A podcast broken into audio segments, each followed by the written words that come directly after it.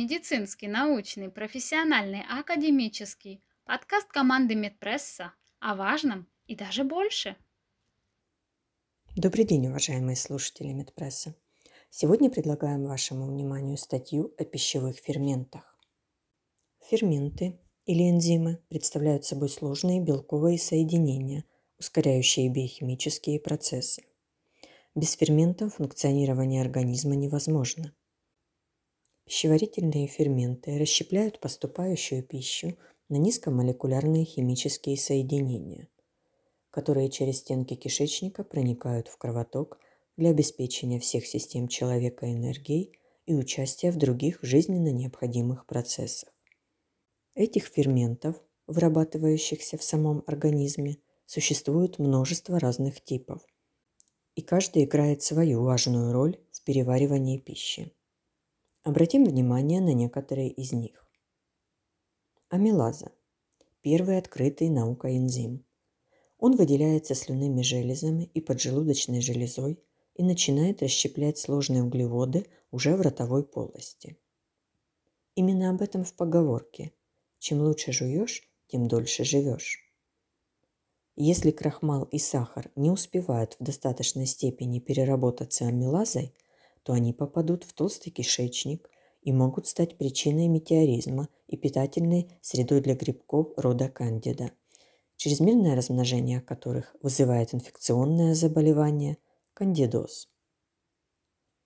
Липаза синтезируется поджелудочной железой и поступает в двенадцатиперстную кишку и тонкий кишечник, где способствует расщеплению жиров. При дефиците липазы Частицы жира достигают толстого кишечника и раздражают его стенки, что может привести к вздутию живота, болям, проблемам с опорожнением. Синдром раздраженного кишечника. Протеазы. Ферменты, необходимые для расщепления белков, вырабатываются желудком и поджелудочной железой. Недостаток протеаз ведет к тому, что нерасщепленные белки попадают в толстый кишечник, негативно влияют на баланс его микрофлоры и провоцируют дисбактериоз, рост количества патогенных и уменьшение концентрации полезных микроорганизмов. Лактаза – энзим, который производится в тонком кишечнике и превращает лактозу, молочный сахар, в простые сахара, глюкозу и галактозу для их дальнейшего всасывания в кровь. Если лактазы недостаточно, молочный сахар разлагается в микрофлоре толстого кишечника, что может вызвать спазмы в животе и диарею. Сахараза – группа ферментов, ускоряющих распад молекул сахарозы на их составляющие – глюкозу и фруктозу, которые усваиваются организмом. Синтезируется сахараза в слизистой тонкого кишечника и поджелудочной железе. Дефицит пищеварительных ферментов.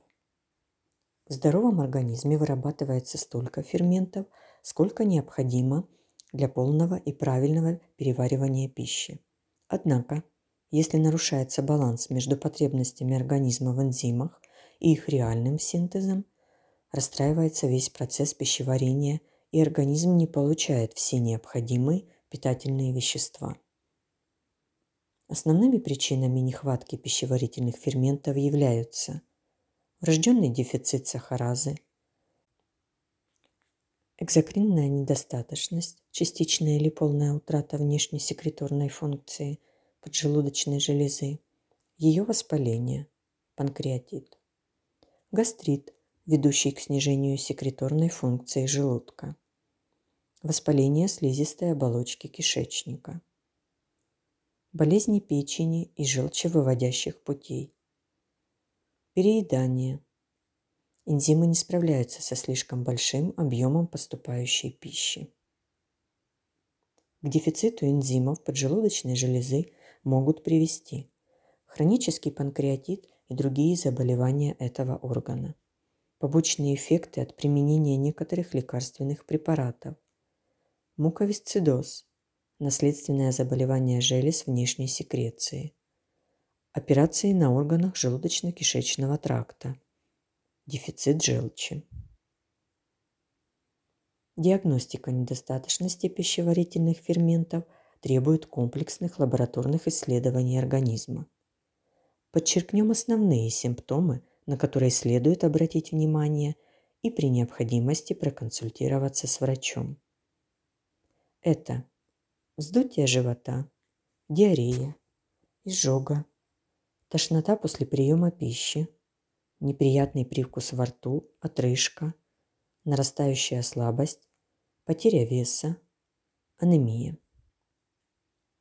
Подобные признаки нарушений в работе желудочно-кишечного тракта могут свидетельствовать не только о вероятном дефиците ферментов, но и о других возможных заболеваниях пищеварительной системы. Их может диагностировать только врач после проведения необходимых исследований и анализов.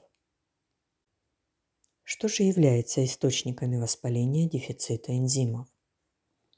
Многие продукты содержат пищеварительные ферменты. Обратим внимание на некоторые из них.